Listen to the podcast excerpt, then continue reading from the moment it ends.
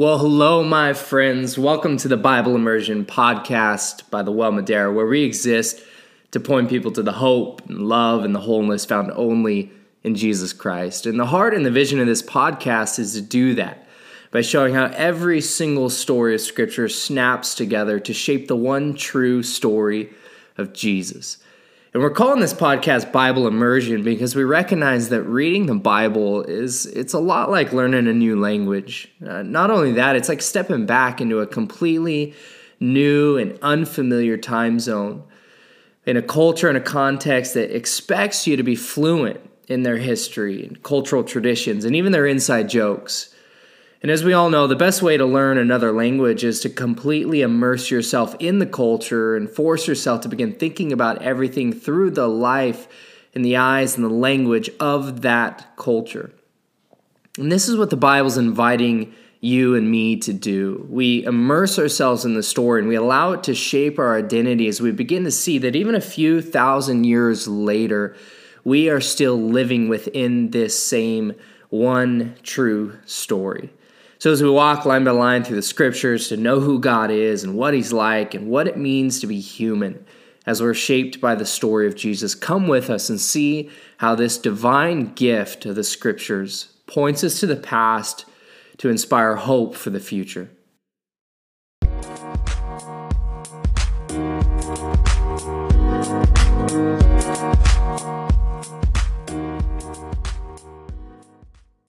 So good to have you. So we're yeah, we're just warming up with some Proverbs 20 verse 4. Proverbs 20 verse 4 and it talks about how the lazy farmer does not plow in the winter. Um, and then he goes out at harvest time looking for the fruit, the produce, and there's nothing out there. And um, I'm so grateful for Dave and Sharon. You guys uh, brought some plants by yesterday that I get to put in the ground. So some cantaloupe and sunflower and all that. I'm super excited about. And uh, rosemary bush. So so grateful for that, guys. I've been having a ton of fun just trying to learn. Um, a little bit about agriculture. It's just really, really fun to see how things grow. And um, it, it looks like my internet's unstable. Are you guys hearing me okay? Yeah. Okay. Yeah, All right. I don't know. little. Every once in a while, it's popping up on my screen that my internet's unstable. Um, but anyway, so Must have AT&T. yeah, I do. Yeah, I do, Dennis. Yeah, we're we're thinking about making a jump here because I'm I'm freezing all the time, and I don't know what the deal is, but we'll see. We'll figure it out. But anyway, um, the lazy farmer doesn't plow in the winter, and then during harvest, he goes out looking for all the good stuff that should be out there, but he hasn't done done the work. And I, I think of what the proverb is laying out for us is this short-sighted farmer um, is is expecting results, but not willing to put the work in on the front end. But a but a kind of a visionary farmer is someone who says, "Man, even in the winter, the hardest time to do work. Right, the ground's hard. You don't see any results. You're you're working hard. You're preparing the soil. You're doing all these things, but you won't see any results for six, seven, eight months. Um, but you you think with that mindset, I do the hard work now, and I get to enjoy the produce, the results months from now during harvest. And uh, man, I tell you what, the longer I'm in the church, I, I realize that uh, it's really beautiful to see Christians, followers of Jesus, with that mindset that I'll do the hard work now. I trust by faith in, in the finished work of Jesus. And in light of that, I want to cultivate relationship with Him through time in the Word, time in prayer. Um, and then from that will come fruit, will come growth. You know, Paul picks up that in Galatians and talks about the fruit of love and joy and peace and patience and these things that will be produced in us that are Christ like when we cultivate a, a relationship with Him through the Word, through prayer, and through community. And all that to say, I was on the phone with a, a pastor friend of mine this week, and um, you know, we, we were just talking about how just a, an observation he's made in his church is that those who have cultivated uh, really healthy spiritual disciplines, so time in the Word with Jesus, time in prayer, time in community, even through through Zoom, have really thrived and flourished through shelter in place. They've actually grown in their walk with Jesus and they're, they're loving their time in the Bible. They're loving time in prayer. They're loving uh, conversation and Bible study with their brothers and sisters on Zoom. But what Shelter in Place has done is, is it's really exposed those who have no spiritual disciplines, have not cultivated any type of walk with Jesus on their own. They just show up on Sunday and kind of treat it like a spiritual gas station. They they show up on Sunday, hey, fill me up. You know, I need to be encouraged for the week and I'll be back next Sunday but they don't have a walk throughout the week with Jesus and with their brothers and their sisters. And so I don't say that to be harsh or condemning on anyone that's that's really having a hard time because I do not want to undermine the value of Sunday gatherings. Sunday gatherings are so valuable and, and we can't wait to be together in person again. We're wired for community. We need each other. That's that's the reality. So we, we look forward to that. But um, I just want to really applaud, uh, especially this group right here. You guys have really pressed on and pressed through. You've remained faithful here at six in the morning. Zoom, I know, can be tricky. It's frustrating when it freezes. It's hard to wake up at five something in the morning and be like, here we go, you know, we're getting right the Bible. But I just want to applaud you guys because you have cultivated and are, and are cultivating those spiritual disciplines of walking with Jesus throughout the week, not just on Sunday. And I imagine, though there have been tough and frustrating moments through shelter in place, you you and I have grown in our walk with Jesus and our, our disciplines in the Word and prayer and in community. So that's just something, a little something from Proverbs 20 that's been on my mind and my heart. Um, any anything else you guys see in there, or you would add to that?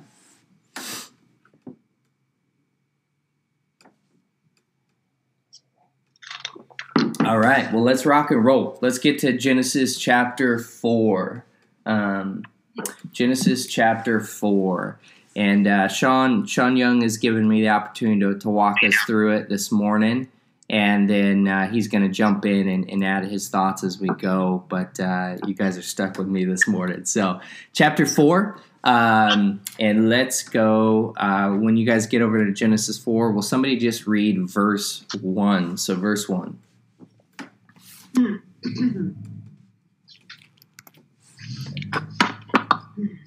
now the man had relations with his wife Eve, and she conceived and gave birth to Cain. And she said, I have gotten a man child with the help of the Lord. All right. Thank you. Um, does anybody have in their reading of Genesis 4 the word um, Adam knew his wife? I have made love to his wife. what translation is that? NIV. Oh, is it? Wow. Yeah, that's crazy. That they just go, they just come right out and say it, don't they? They just go right. she became pregnant. Yeah. Huh? It gave birth to King. so. That's so good. Well, I just want to highlight um, in yeah, that's right. In the Hebrew, um, the word you'll see this word quite a bit, and it's uh, mm. the word "knew" or "know" is is yada, and it's to know intimately. And obviously, in this context, we know right away. Um, I mean, I love it. NIV just comes out and says Adam made love to his wife, and then they uh, have a kiddo. Um, but it but it's pretty cool because if you follow that word yada to know throughout Scripture, hold on just a second. Okay. Um, throughout Scripture, um, it's it's not always sexual in nature. It's it's really this idea of in, intimacy. It's this closeness. It's this relational. Um, this this relational experience, um, and so it's crazy if you if you walk throughout the Old Testament and then the New Testament. This idea of know is really strong. And what we would now say, kind of on this side of the cross, is you can know about God or you can know God. Um, un- unfortunately and sadly, a lot of people know stuff about God, but they don't have that relationship with Him. As we were just talking about, walking with Him, knowing Him, there's an intimacy there. So it's not always sexual in nature as, as much as um, relationship to truly know somebody um, and to be in connection with them. And so um, you know, it's so different for somebody to say, "Hey, I've, I've, you know, I've made a profession and I believe I'm a Christian and Jesus died for my sins," and then they go live their life however they want. But then to say, "Well, now I'm I'm walking in a in a relationship with Him," um, is is a big difference. So, uh, so anyway, verse one. So they um, they have their firstborn son, Adam and Eve, here. Um, and let's back up real quick, maybe just for a, a short summary's sake. Where are Adam and Eve at this point? In light of where we wrapped up in Genesis 3, where do Adam and Eve find themselves geographically, I guess you could say, right now? Outside of Eden, Yeah, somewhere. exactly. Yeah, just a good, I think, is just a good reminder for us. Um, so, I think they're. I think they're outside where the tree of life and the tree of knowledge are, but I still think they're in Eden. in you, You know, I, I, the, they may be out of the garden, but I still think they're in Eden. And it goes to later on in chapter four, where they where Cain is sent, yeah, Out outside. yeah. and it specifically says that he was sent to Nod. Maybe I'm jumping too far ahead here, which is east of Eden. yeah. Spoiler alert. No, Yeah. no, I think that's a really good Yes, observation. water. Yeah, I think that's a really good observation, Dennis, because, yeah, we're going to see, which we'll talk about if we get that far this morning, that he goes east of Eden. So to me, that tells me generally they stayed somewhere right near the garden, somewhere near Eden, I think, when they first start here. Now, let's let's back up. Where else were they going to go? Right, I know, right? Like this this place was the best. Where else do we want to go? Um, let's so just a, a refresher for all of us. Why is it that they're no longer have access to the garden? Why do they find themselves outside of the garden here where we pick up in Genesis 4?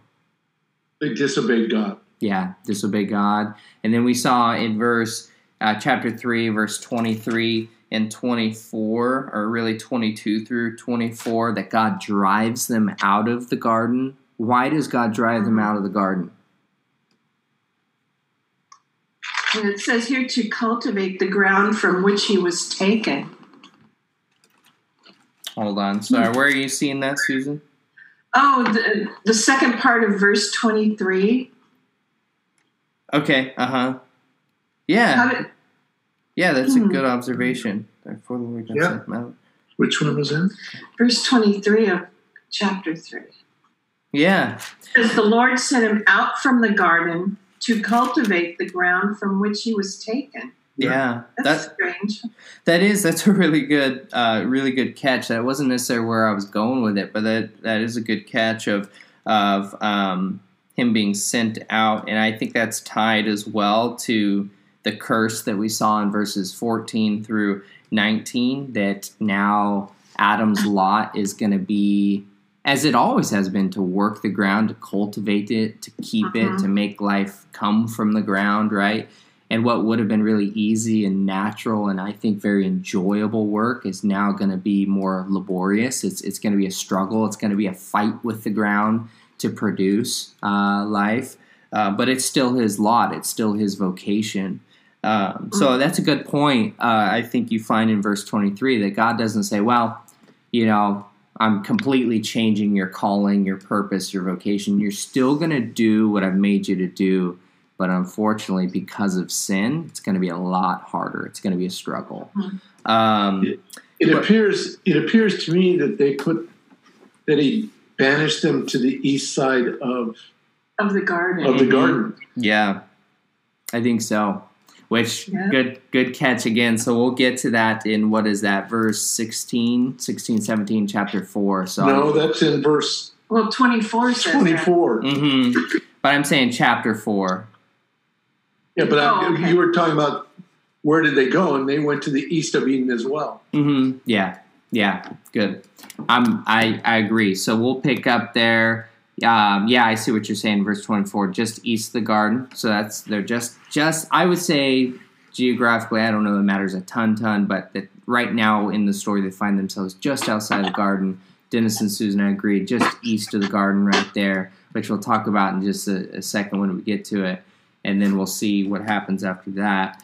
Now, backing up a little bit more, um, if you were to look at verse before Susan's ob- observation in 23, uh, look at verse 22 of, of chapter 3. Why, and Sean really stressed this for us and, and I think brought good light to it. Why does God say Adam and Eve can no longer be in the garden? Yes, because of their disobedience, but what's the potential danger if they stay in the garden in their current state? Eat, eat from the tree of life Yeah, and then what Live happens? Forever. and live forever. Yeah. They'll live forever. What's wrong? What what would be the negative of that? We would live forever in the state of sin. Exactly. So they're they're in this state of sin, um, like separate. So now this state of, of sin that leads to death. So then, if they eat from the tree of life, they'll be trapped in this this eternal state of sinfulness and selfishness that we've seen. And so, Sean, I you know once again, I'm just grateful for the way he has helped me see Genesis in many ways. Is you know, we see this act of banishment as typically a harsh punishment, and it, it is. It's an act of justice on the behalf of God, but it's also an act of mercy to say, I don't want you in here trapped in your sinfulness. I'm going to kick you out, and I'm going to find a way to bring you back in. And really, if you're to follow the story of the Bible, it's all about God saying, Humanity, I'm going to make a way for you to come back into the garden with me. And uh, the rest of the story really if you're to keep those lenses important. So okay i think we're tracking well here. We're in a good spot here. So take a look now uh, back at verse 1 of- chapter 4 adam knew his wife um, eve and she conceived and bore cain saying i have gotten a man with the help of the lord. Just by how you know how parents name their kids is really significant throughout scripture um, right away, um, what do you think Eve is saying by what she names Cain here?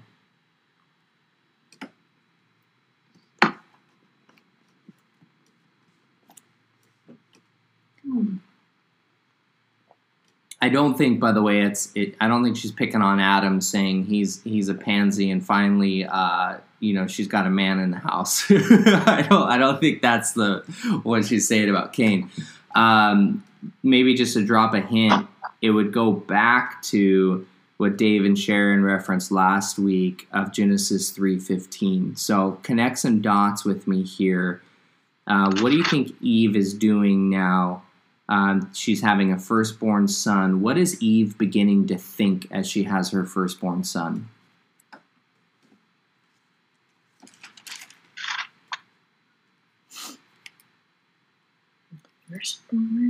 S- Somebody go back uh, to Genesis three fifteen and just read that verse for us again. God's God's promise to you and me as He's speaking to the serpent, to the deceiver.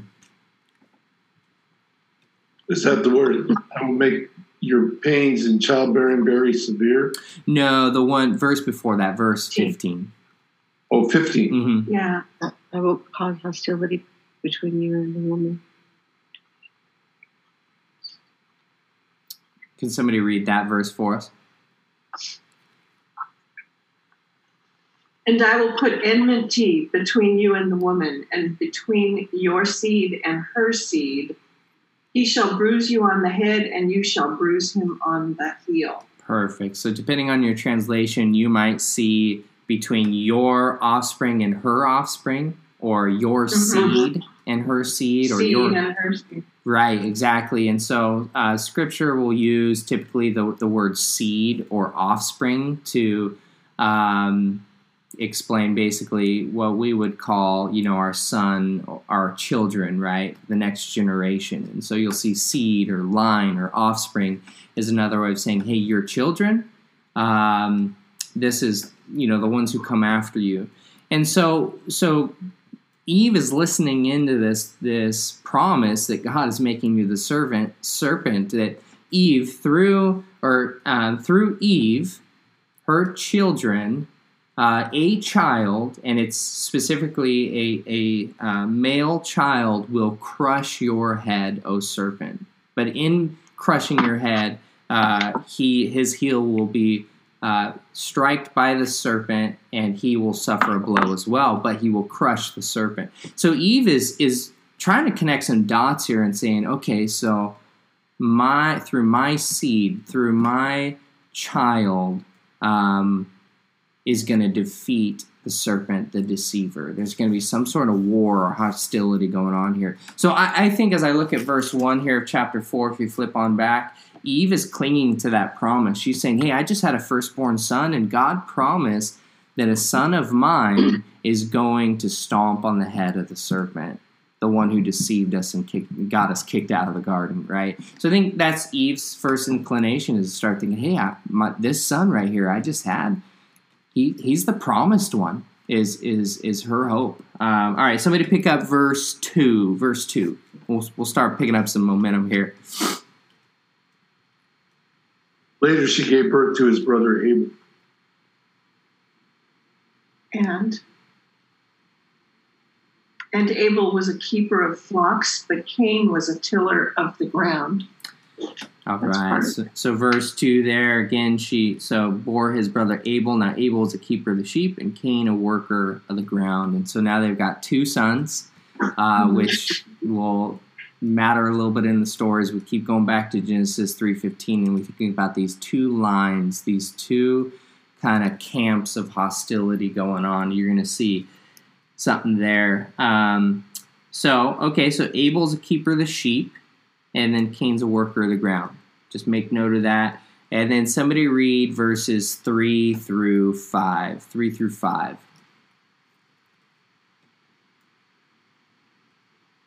When it was time for the harvest, Cain presented some of his crops as a gift to the Lord.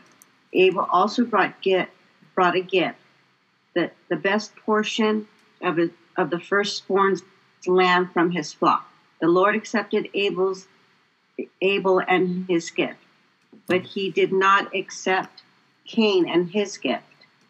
This made Cain very angry, and he looked and he looked dejected. Nice. Thank right? you. Thank you, Grace. All right. So what just took place there now in the story with these two brothers, Cain and Abel? Well, God liked Cain's sacrifice, but I mean Abel's sacrifice, but he had he didn't like Cain's, and mm-hmm. I don't understand why. Yeah, and you know, scholars and Bible students and Christians have debated for years of like, what was it about Abel's and, and so forth. And I think there's some good clues in here. Sean Young, is there anything you would throw out there as far as uh, maybe why God would have regard for Abel's and not Cain's, or, or maybe arguments you've heard there? Yeah, um, man, there's a lot in that verse uh, mm-hmm. that we can talk about for a long time. Um, I know that in Hebrews 4, it talks about it's, it's really interesting because part of the argument about this is that it wasn't actually a sacrifice, but an offering. And uh, apparently, they've made it, folks have made a distinction that this was just an offering to God and not a sacrifice. But Hebrews 4 makes it pretty clear that it is, in fact, a sacrifice. And there was, uh, even though it's not um, uh, clarified in Genesis, there's still, uh, according to Leviticus, before Leviticus, there still was a a um, requirement for a blood sacrifice to cover sins, and we see that in Genesis three when God covers them with animal skins. Does, does that make sense, guys? Mm-hmm. Mm-hmm. Are you saying, guys, Sean? Are you saying well, okay? How do you do a blood sacrifice with crops? Yeah, you, you yeah. Okay, so you you don't, but if God, Dennis, um, I, I think the the requirement of a blood sacrifice for the atonement of sin is um, not dependent upon your occupation. Um, remember, Cain being the firstborn is going to take, uh, in Hebrew culture, the firstborn generally takes on the same uh, occupation as the father, and and um, Adam was a tiller of the ground, and therefore Cain was going to be a tiller of the ground. But that doesn't negate his responsibility to God to atone for sin. So, how he acquires a blood sacrifice, I you know I, I don't know. Probably like a leather maker or, or a leather worker or, or a carpenter or whatever. I think we're all called to to provide the same thing to God. Um, so I think I think um, going back, Hebrews four makes it clear. It says that God found Abel's sacrifice more acceptable uh, than than than Cain's, uh, and it was because it was a blood sacrifice. What verse is that there, Sean, in Hebrews 4? What's that? Uh, what verse is that in Hebrews 4? Uh, I don't know. I'd have to Okay. look. Let me go back and look real I'll, quick. I'll, I'm scanning it here. I'll see if I find it. When I read, I interpret it as Cain didn't bring his best of his fruits and his offerings. hmm And that Right. That's how I did too. That would Yeah. make sense. That Yeah. would make a lot of sense, but so, just- well, just there's, there's more going on here. it wasn't wasn't satisfactory, but given no reason why it's not satisfactory. That leaves us to our own imagination. Um, so there, there's a there's a couple there's a lot of stuff going on here as Yeah. well. Um, um, yes, I, I Sharon, I think you're 100 percent right. That's a great observation because Scripture says that um, He brought an offering of the ground, and and the words in the course of time uh, that's used in that verse tend to uh, paint the picture that in Cain's time that, that he he brought uh, an offering of the ground, and it was just a simple offering.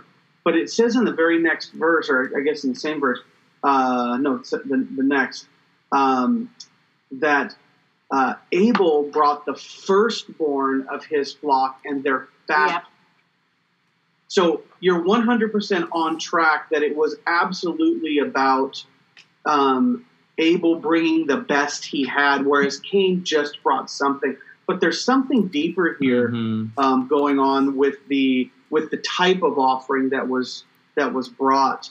Um, and again, going over to actually, David, I'm sorry, it was Hebrews 11:4. Oh, Hebrews 11.4. Okay. Yeah, it talks about a more acceptable sacrifice, um, and so it, it, it makes clear that it was a sacrifice in Hebrews and not just an offering as conveyed in, Hmm. in this. So, so I'm going to stop there because there's there's a, a lot more in there that I think maybe we could talk through as we move forward. That's really that help?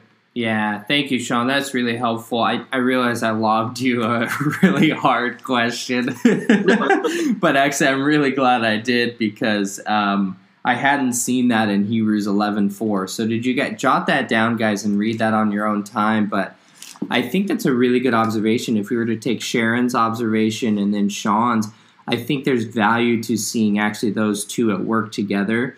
The first is if you guys go back to Genesis 3, verse 21, as Sean referenced for us, God right away after Adam and Eve has sinned start starts to kind of introduce this idea of atonement.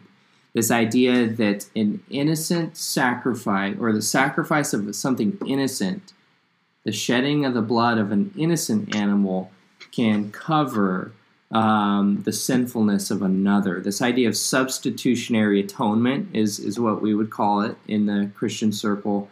And so God introduces this idea because, and we talked about this a few weeks ago, that well, what what did those animals do wrong? They didn't do anything wrong. They, but yet God must have slaughtered these animals and then cover Adam and Eve with their skins.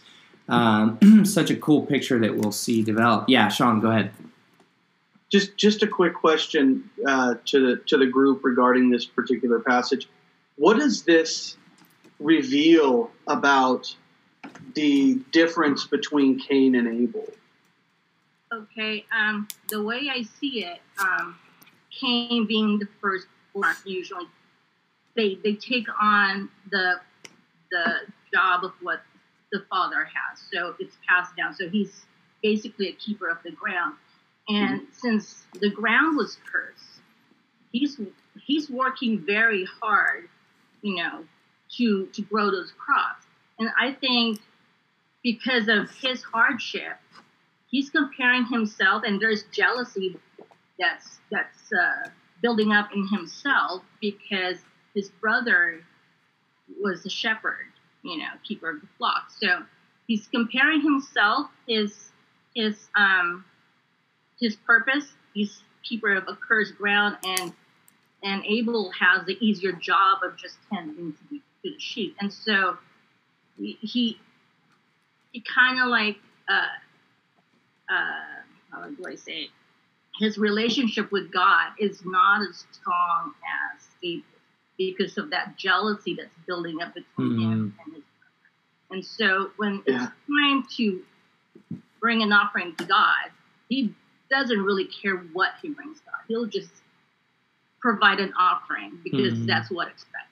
Unlike with Abel, he has a better relationship with God, and so he brings him brings God the best of what he has to offer. Mhm. That's my take on that. That's good. Yeah, that's really good. That's Yeah. really good. Um, yeah, does it? Do, do you guys see that this really reveals the heart difference between Cain and Abel? Exactly what you said, Andy. Abel has a, a good relationship with God and brings God what he wants, but Cain doesn't bring God what he wants. What's interesting about th- they both brought something, so they acknowledge that God is worthy of of, of, of a gift or a sacrifice or an offering. But Cain doesn't bring what God wants. And so my question is, what does that reveal about Cain, um, Cain's heart toward God uh, with with the with the offering that he brought? What is a what does a blood offering do? And Dave kind of talked about it a little bit before. I see. I What- see. Or go ahead. I'm sorry, go ahead, please. I was just gonna say I see in the heart of Cain this idea of, uh, well, this is good enough, you know, like this, Yeah. this, will- this will be enough. I can kind of approach or give God what I want, um, whereas Abel is more so. This is the specific thing that God has showed us and given to us to atone for our sins. And so Yeah. some would call Abel narrow minded, and some would call Cain open minded. yeah. Yeah. Um, would you would you say, Dave? Let, let me ask you because you talked about it earlier about uh, atonement.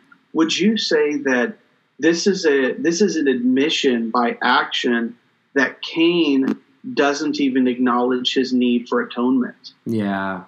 I think I think it's leaning and in light of your Hebrews 11:4 text, I like I said this I got to process a little bit cuz I hadn't seen that in Hebrews 11:4. I I think absolutely that's what the story is pointing us to. And if I if I were to just take it and run with it and apply it to our modern day context, how many times do you hear people say there's many ways to God?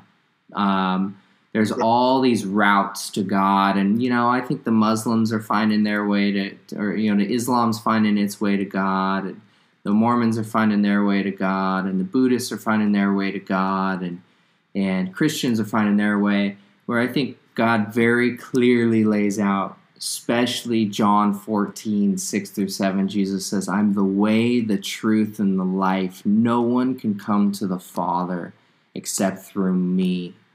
I am your act of substitution. I am your act of the innocent animal slain on your behalf.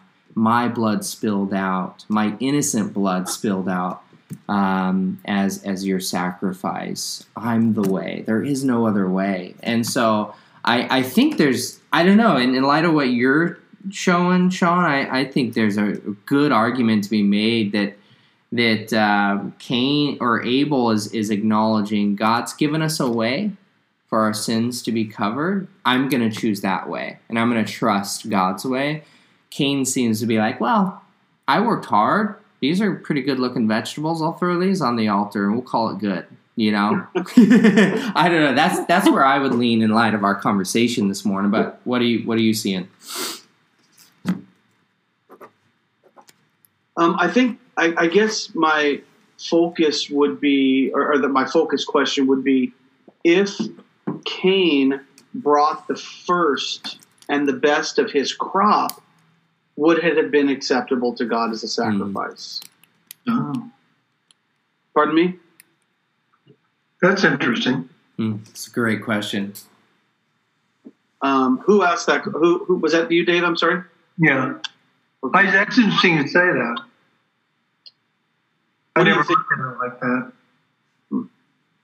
Um, and I would say, based upon uh, Hebrews, and there's not a lot that you kind of have to dig in order to get to the heart of this pretty deep. But I would say that, again, um, because this is a sacrifice and an admission of guilt and a way of atonement, I would say that even if Cain brought the best of the ground, just as Dave said, it would be an, it would be a move um, trying to appease God in a way that he did not ask for.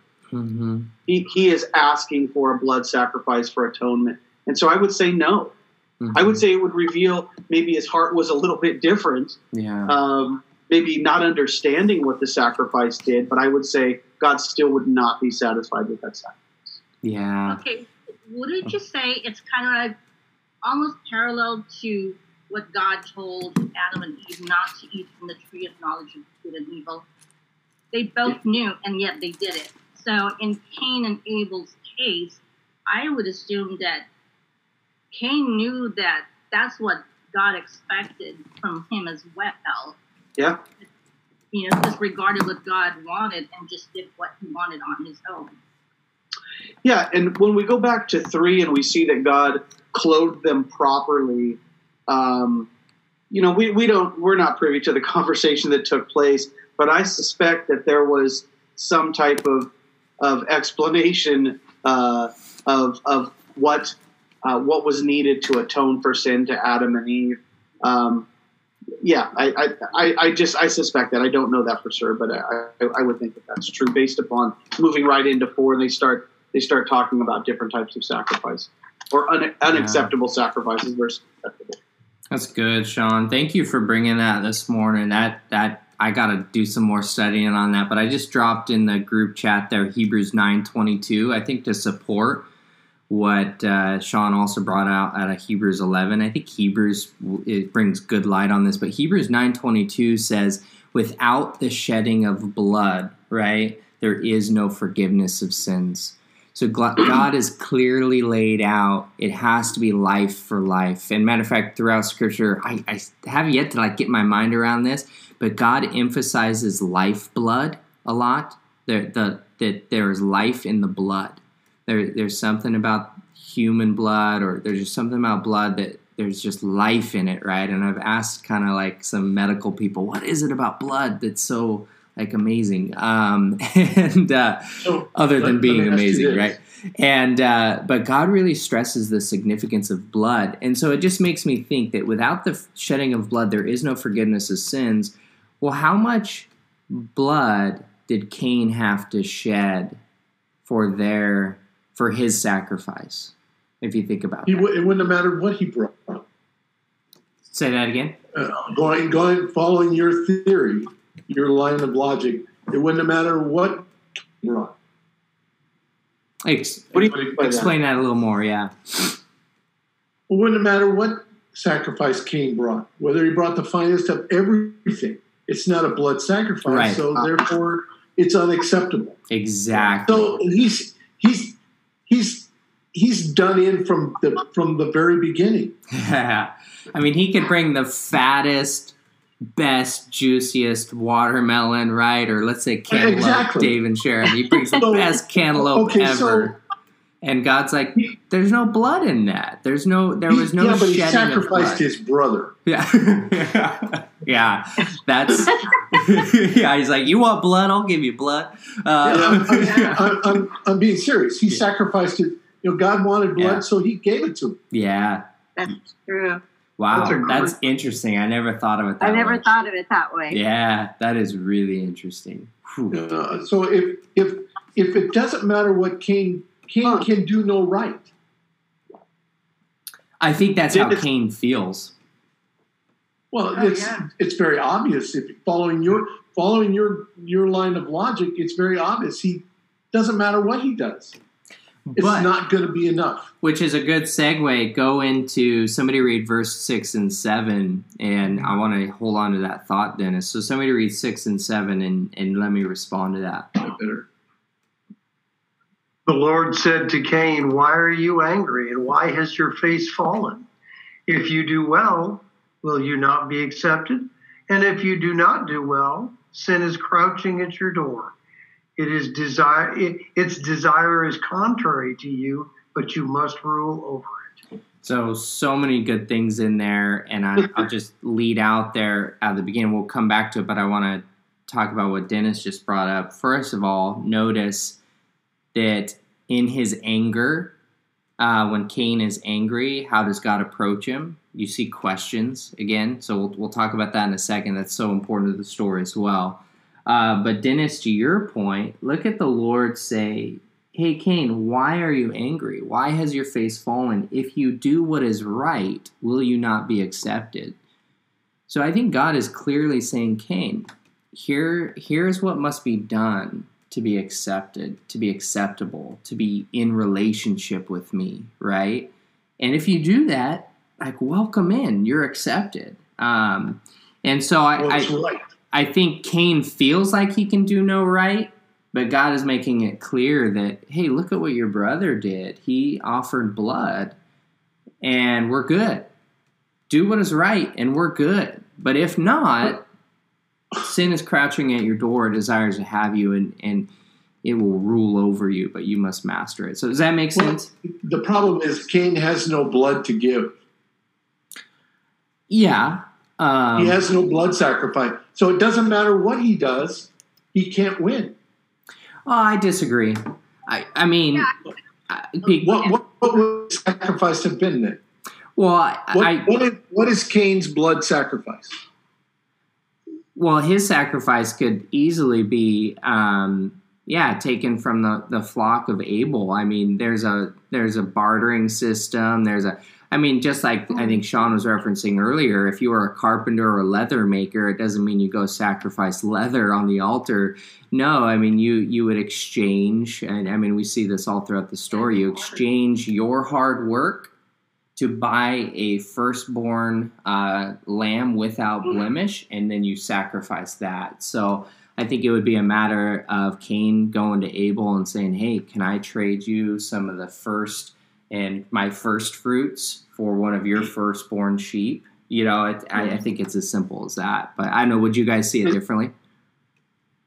Dave, to add to that, when we when the, the rest of Scripture, we see exactly that, where folks will trade their money or their goods for an acceptable sacrifice to bring into the temple or, or to the altar. Mhm. And so I don't think that Cain, being a keeper of the ground, limited him to just offerings of the ground. I think he had opportunity to, to bring what God requested. Yeah.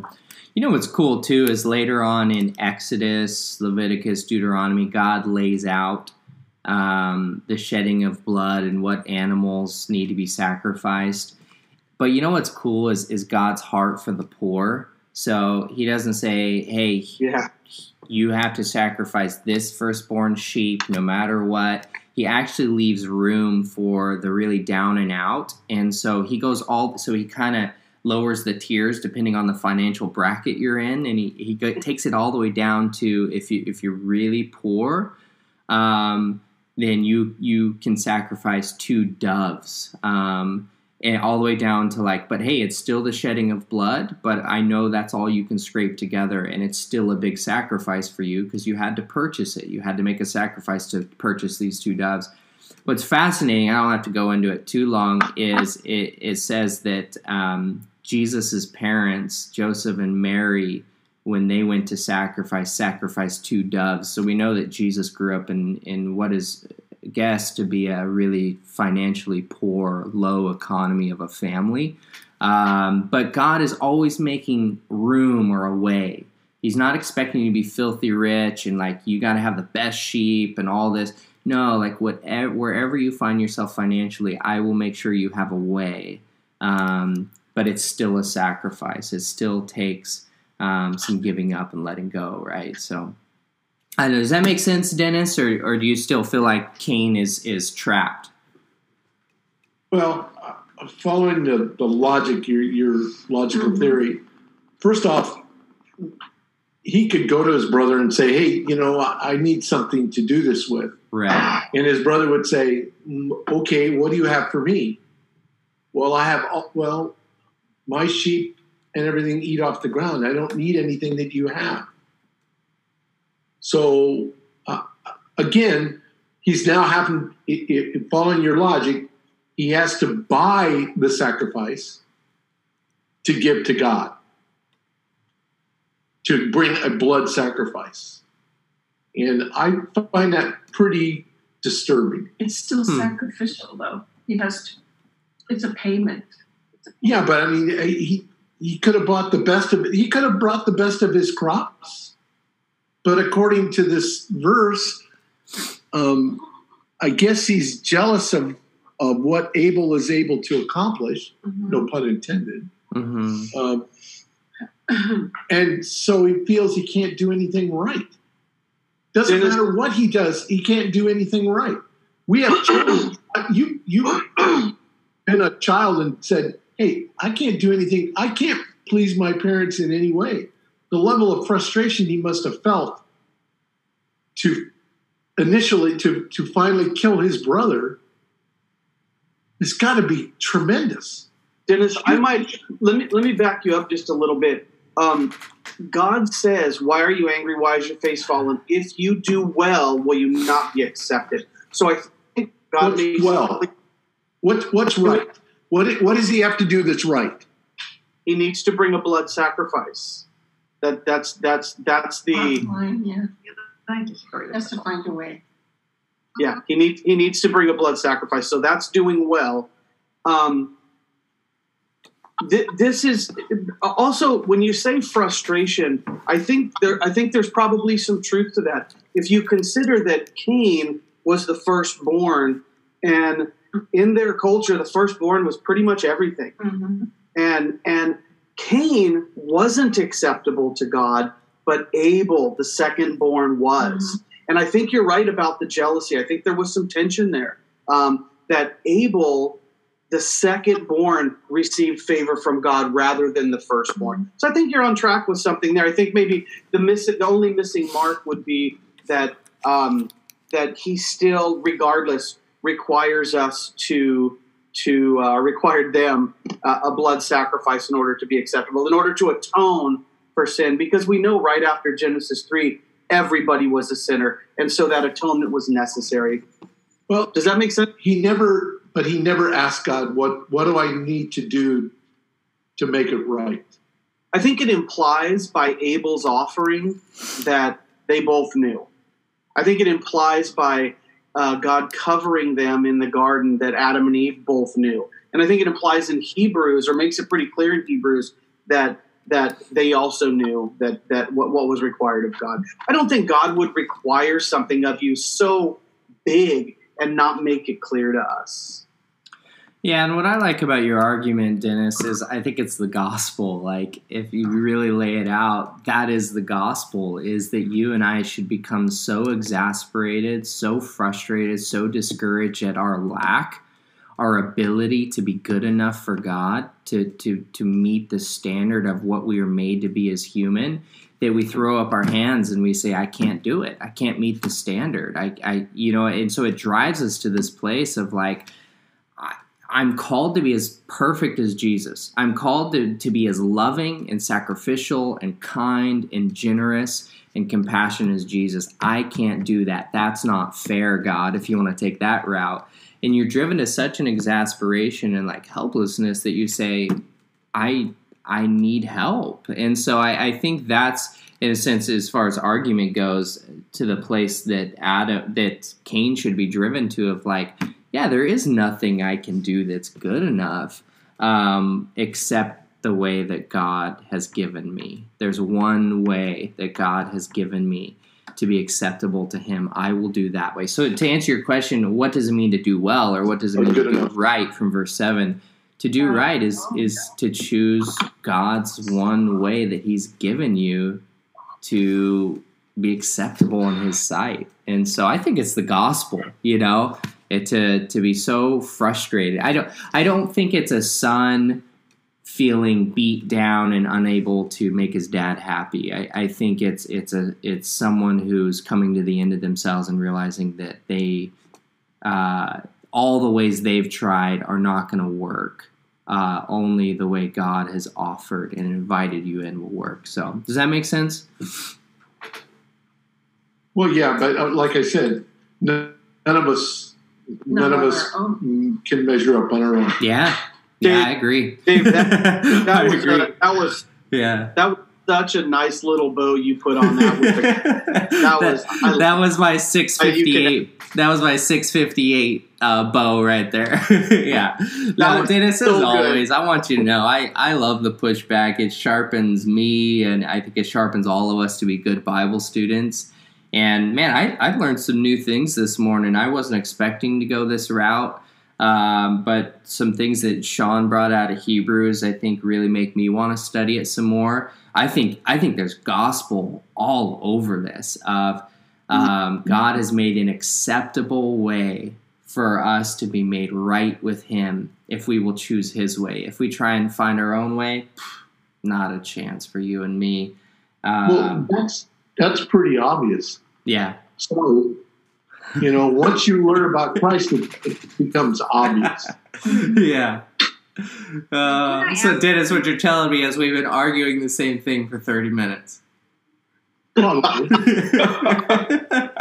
And Dave and Sharon are nodding their head like, yeah. Ann's like, yeah. and, and Grace had a like, question. What, what were you going to say, Em? Oh, I was just gonna say that. I mean, like as humans, when we love someone, going back to love again, um, we want to please them and we want to do our best. It's just in our nature, I would think, unless you know, like you go to a birthday party and let's say your parent, you love your parents, so you go out of your way to please them and bring them what, or give them what they want, you know, and and if you don't have it, you will ask someone else, "Oh, can I, you know, uh, can I make a deal with you? I have this, and you have that, but that's what I really want for my mom or dad. Can I trade with you? You know." But if you really don't care about that person, it's like, "Oh, I'll just get him whatever," you know. yeah. Pretty much. Yeah. If you don't care about anybody, you don't care what you get. Yeah. That's good. Yeah, you're bringing it out of obligation rather than heart, right, Ann? Yeah. Yeah. I think I mean, how many how many families do you know that one of the children can't feels that they can't please their parents? Doesn't matter what they do, how good they do it, it's just never enough. Mm-hmm. Yeah. Why? Why do you? And that's the frustration I think Cain felt. yeah. Fortunately, with God, though, Dennis, He makes it pretty clear with us of what He requires. And if we bring that, He says, if you do well, will you not be accepted? And so, so He's making it pretty clear. Um, it's not that he that Abel, is, or excuse me, that Cain is unable to please God. It's that Cain was unwilling to please God. It's interesting because in my translation it says right instead of Oh, well. Mhm. Yeah. So, Right. Yeah. Interestingly enough, that word "right" and "righteous." Um, Hmm. yeah, we'll, we'll get into that next week. Yeah. We'll talk about it. All right, guys. It was a good. It was a good wrestle through the weeds this morning, but I think necessary. So, um, yeah, that I'll probably put some more studying into that myself this week. So, I, I as always, I appreciate when we got to talk around some verses and go back and forth. It, it really sharpens me. So, let's keep doing that. Um, I think we'll we'll pick up and probably finish the story of Genesis 4 next week. And then uh, I know Sean really wants to catch some momentum there. Genesis 5 through 12 really begin to just tell them tell themselves. Um, the the story just will flow really quickly. But I, I love our times here this morning. I'm man, I, I'm seeing the gospel all over Genesis four like I never have before because of this morning. So I'm really thankful for that. so I Well, really I'm grateful for I that. tell you, I have questions. I have lots of questions about four, Yeah, and yeah. I may Well, be wasting group's time. no, no, it may No. Yeah. I mean, yeah, how do you let if I can just open it up, you guys be honest, how do you guys feel about this morning? Was it frustrating to you that we we took this long or are you guys okay with this kind of pace? And be honest. Or let me ask it this way. If if we'll just be blunt here. If you guys are frustrated by some of Dennis's questions and how long we're taking, um, then I will gladly say, Sean and I, how about you and I spend some time with Dennis offline and we can work through this together. But if you guys want to be a part of those conversations, let's take our time. What would your preference be, guys? I think I appreciate Dennis's Okay. Okay, cool. Yeah, good. And I like everybody's uh, point of view and input. That's how we learn and go, Mhm. wow, I didn't even think of that, Good. you know, with the questions. Well, Dennis, it's unanimous. Keep asking the questions. Yeah, I asked Okay. him And- um, Careful, And Dennis, careful what you wish for. right. And you were gonna Dennis, also know that uh, you know we usually talk uh, once in a while through the through the week recently because I've been so busy. But let's let's spend some time uh, on the phone or in person talking through some of those questions that might uh, that, that that that might be able to be answered offline. If it's something that's frustrating you and you Oh, feel no, like nothing's frustrating. It's, that what's that? it's not frustrating me. I'm just trying to get some feedback from folks Yeah. that are knowledgeable. Yeah. Okay. No, if, That's if everybody in this group. And yeah, absolutely. And if everybody's good with this pace and kind of, I I get so encouraged and pushed and challenged by the back and forth. So if everybody's on board with that, then yeah, Dennis, keep asking the questions. Everybody, keep asking the questions. Um, and I think you were going to say something a minute ago, and I think about three of us cut you off. I just want to read um, some notes that I took from last week, you know, from what you and Sean were, were saying last week. Um, God's Spirit within us helps us, renews us, restores us to walk in love and obedience. Outside of that, we are just doing it on our own, selfishly motivated. Hmm. That's good. That's really good. Thank you, Ann. Bringing it back full circle. I love it. Well, guys, I I did. I really enjoyed this morning. It got me fired up. So I love it. So well, let's do that. Um, and I, I appreciate Sean's invitation. Let's just open that up to everybody. I, I say keep asking questions. Let's keep learning as a group. But also, if there are things that are kind of nagging you throughout the week, give give Sean or me a call. And man, we love, as you can tell, we love talking Genesis. So don't hesitate to pick up the phone, and we'll do one on one a bit throughout the week too. So, you good with that, Sean? Absolutely. Okay, cool. Can you- Awesome. can you do me a it's favor? Fun, it's fun to process as a group too. Hey, Dave, can you do me a favor? Yes. Will you call and complain to AT&T? I know. A lot of good now. You're, you're, you're, you're making this long sentence and all of a sudden you stop. Ah, that's the worst. I'm really good at long sentences, though. You got to give me credit for that. Oh, no question about it. And, and there's lots of fruit in there. I'll, I'll just talk faster. Yeah. Well, guys, let me pray for us. We'll call it a morning, and then we'll pick up uh, Genesis 4 next week. All right. Father, we love you. Thank you for your goodness, your kindness in our life. Um, thank you that you have made a way. Thank you for the way, the truth, the life in Jesus. And so we recognize that without the shedding of blood, there's no forgiveness of sins. And so we thank you for the shedding of the blood of your Son uh, on our behalf, the perfect sacrifice, the perfect sub- substitute, the innocent one who died for us. And so we accept your way, the only way, and we don't doubt it or question it. We just say thank you for the way. So thank you, Jesus, for your life in substitution for our life. We love you. In your name we pray. Amen.